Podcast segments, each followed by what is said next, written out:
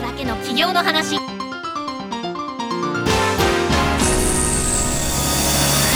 皆さんこんにちは税理士の佐藤敦子です聞き手の武田純子ですこのポッドキャストでは経営の数字や実態など現場の声を踏まえながら分かりやすく解説をしていきます今回もよろしくお願いいたします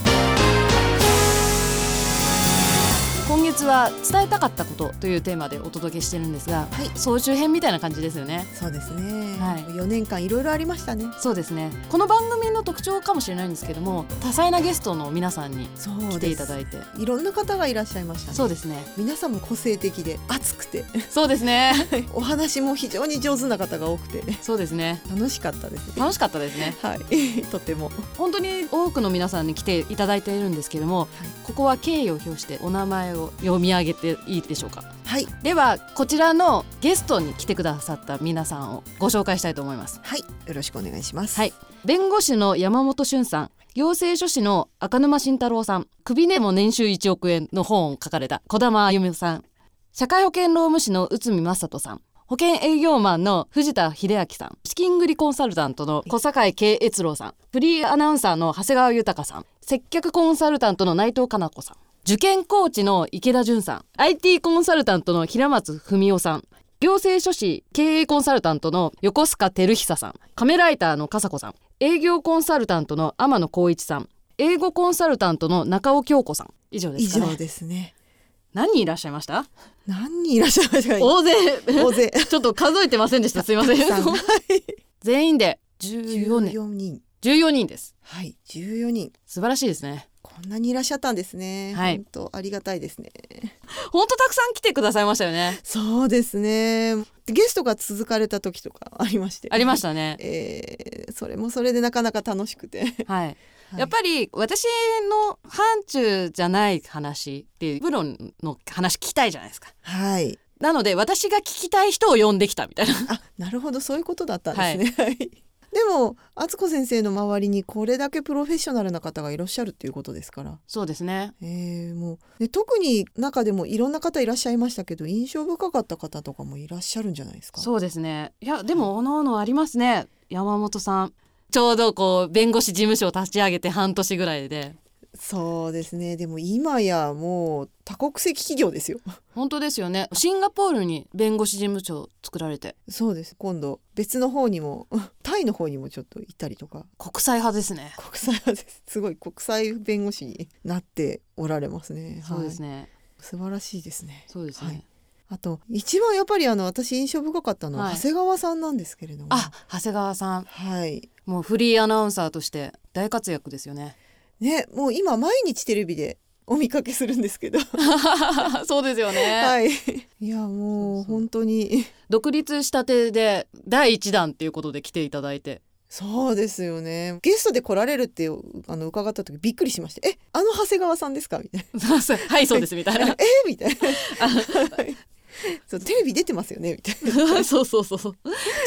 どブログを結構書かれていてその時にはい。それでもしよかったら話しますって書いてあったんでぜひって言ったら本当に来たみたい なすごい。っていうのがちょっと裏話なんですけど、 はい、引きがいいですね敦子先生やはり そうあとあの池田さんはい、若くてすごく熱くてそうですね。もう我々口を挟む隙間がなかったっていうでもそういう方多かったですよね。あそうですね はいまああのやっぱりプロフェッショナルなので伝えたいこともすごく溢れるほどにあるっていう方が多かったので、まあええ気持ちよくお話ししてくださればっていう気持ちだったので、はい本当に貴重なお話いっぱい聞けたので はい、こうなんですか違う世界の方のお話を聞くとあちょっと身につまされるとこがあったりとかして、そうですね。はい、ちょっと頑張りますっていう気持ちになりましたはい はいすいませんはいでも敦子先生はどうですかそうですね。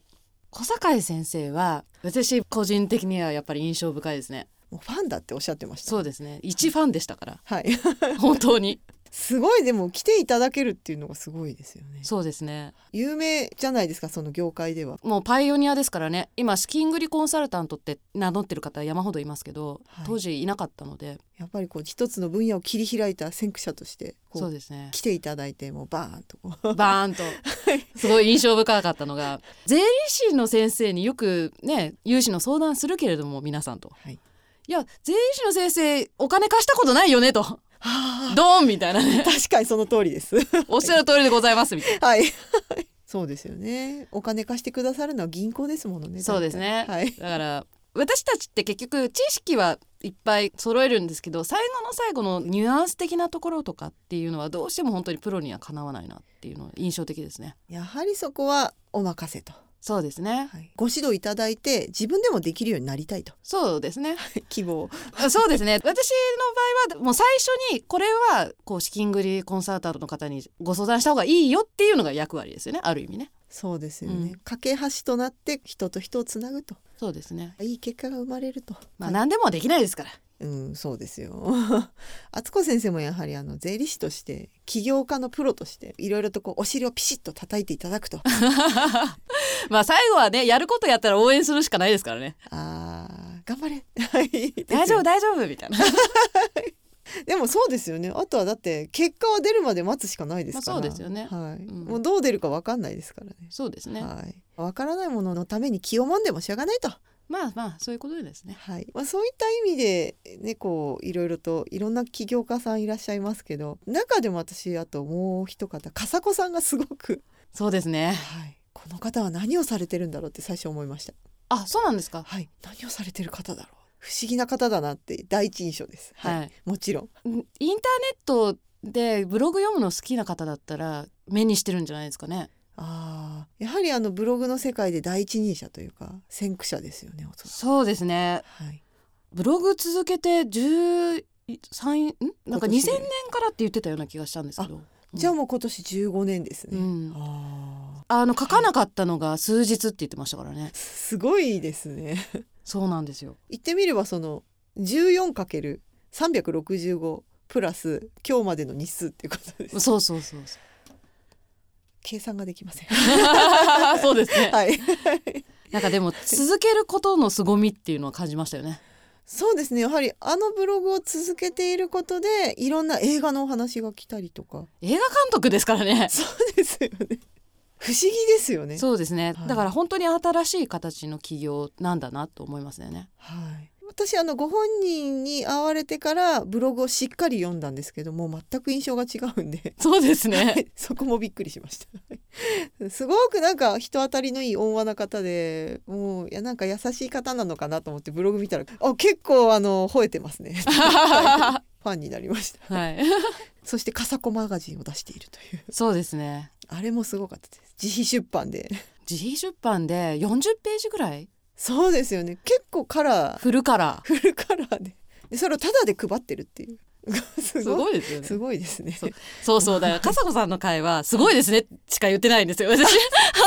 そうでした。はいなんて語彙力のないもう裏を返せばもう まあここだけの話ですけどね。そうですはい。 でもやはりあの本を書かれてたりとかやはり第一人者として活躍されてるのでものすごい皆さんやっぱり熱い思いにあふれてこう伝えることもいっぱいあって我々はなかなか、そうですねはい、 楽しく拝聴させていただいてた回が多くてそうですねでもそう考えてみると本当にあのいろんな分野にわたってますよね敦子先生。そうですね営業マンから資業から、そうまあ、プロのアナウンサーから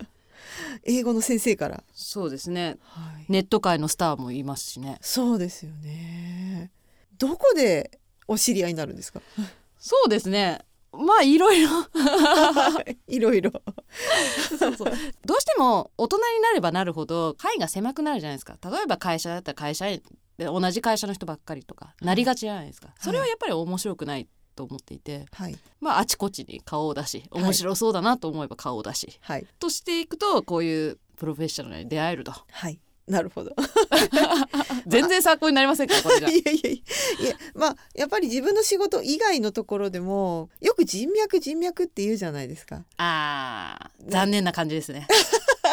やはりあのね名刺持って配り歩くのが人脈作りではないと前敦子先生もおっしゃってましたのでいや本当ですよねやっぱりそこで勘違いしがちな方がいるので、あーうん、そうですよね自分が名刺をもらう側になると分かりますけどもらってもみたいな。うん、でいやもらった後ちゃんとコミュニケーション取っていろんなお話できればいいと思うんですね。そうですねはい、でもなんか名刺だけ交換してピュって次の方に行かれる方とかはあーとか思う時はあります。私も一回体験したのがあら名刺注文すると箱で来るじゃないですか、はいはい。まあその時はかなり大勢もう100人近い回だったんですけどね、はいそれから出してくださったと思ったら配る相手探してるん ですよ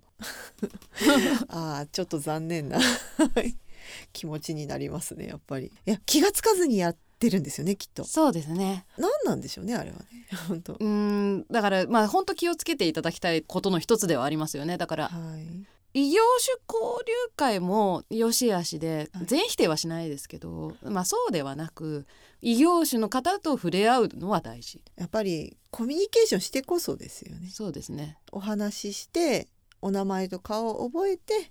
お名刺あこれかこれがなんか手順ということですよね。そうですねつまり。あとはやっぱり異業種を知ることによって自分の業界を知るっていうこともあるじゃないですかそうですね。なんか違う業界と比較してみたりとか。そうですねはい。こっちでの常識が向こうのでは常識じゃなかったりその逆もありますからね意外とビジネスチャンスになったりしますよね。そうですねうん、やっぱり自分の業界以外と人脈のパイを広げるっていうと言い方が悪いのかもしれないんですけど、まあ、そういうふうにこう広げていくことでこのあすこ先生のゲストのような素敵な方とお知り合いになれるとそうですねあーなんか心が温かくなりますね。なんかまとまったんですかね無理やりまとめた風になってますけ どいや本当にもうゲストさんの会は面白いって皆さん言ってくださってそうですねむしろポッドキャストの順位も、 す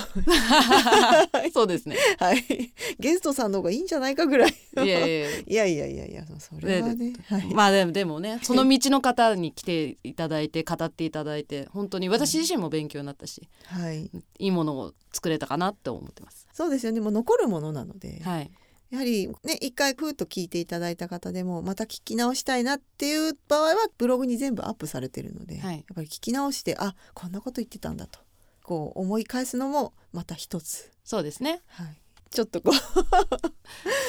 だんだんとこう終わりが近づいてきて る感じがするのです。あれなんか、 いやいやいやいや、あれお休みって。はい。おっしゃられてたので。はいはい。ですね。はいなので本当にあれ知らないなって聞いてないなって方ぜひ聞いていただきたいなと思って。そうですね最近聞かれるようになった方とかももう264回分あります んでもう毎日聞いても毎日聞いても10ヶ月分ぐらいあるんですよねすごえ、本当ですね。いすごいですよ飽きない程度 に。 はい、あもう毎日あすこ先生が聞けるってこう どっぷり浸っていただいてというわけであの実はもう次回でお休みになってしまうんですけどはい、その次回の内容はまあちょっと次回のお楽しみにということでは、はいあつこ先生お時間が参りましたので今週もありがとうございましたありがとうございました。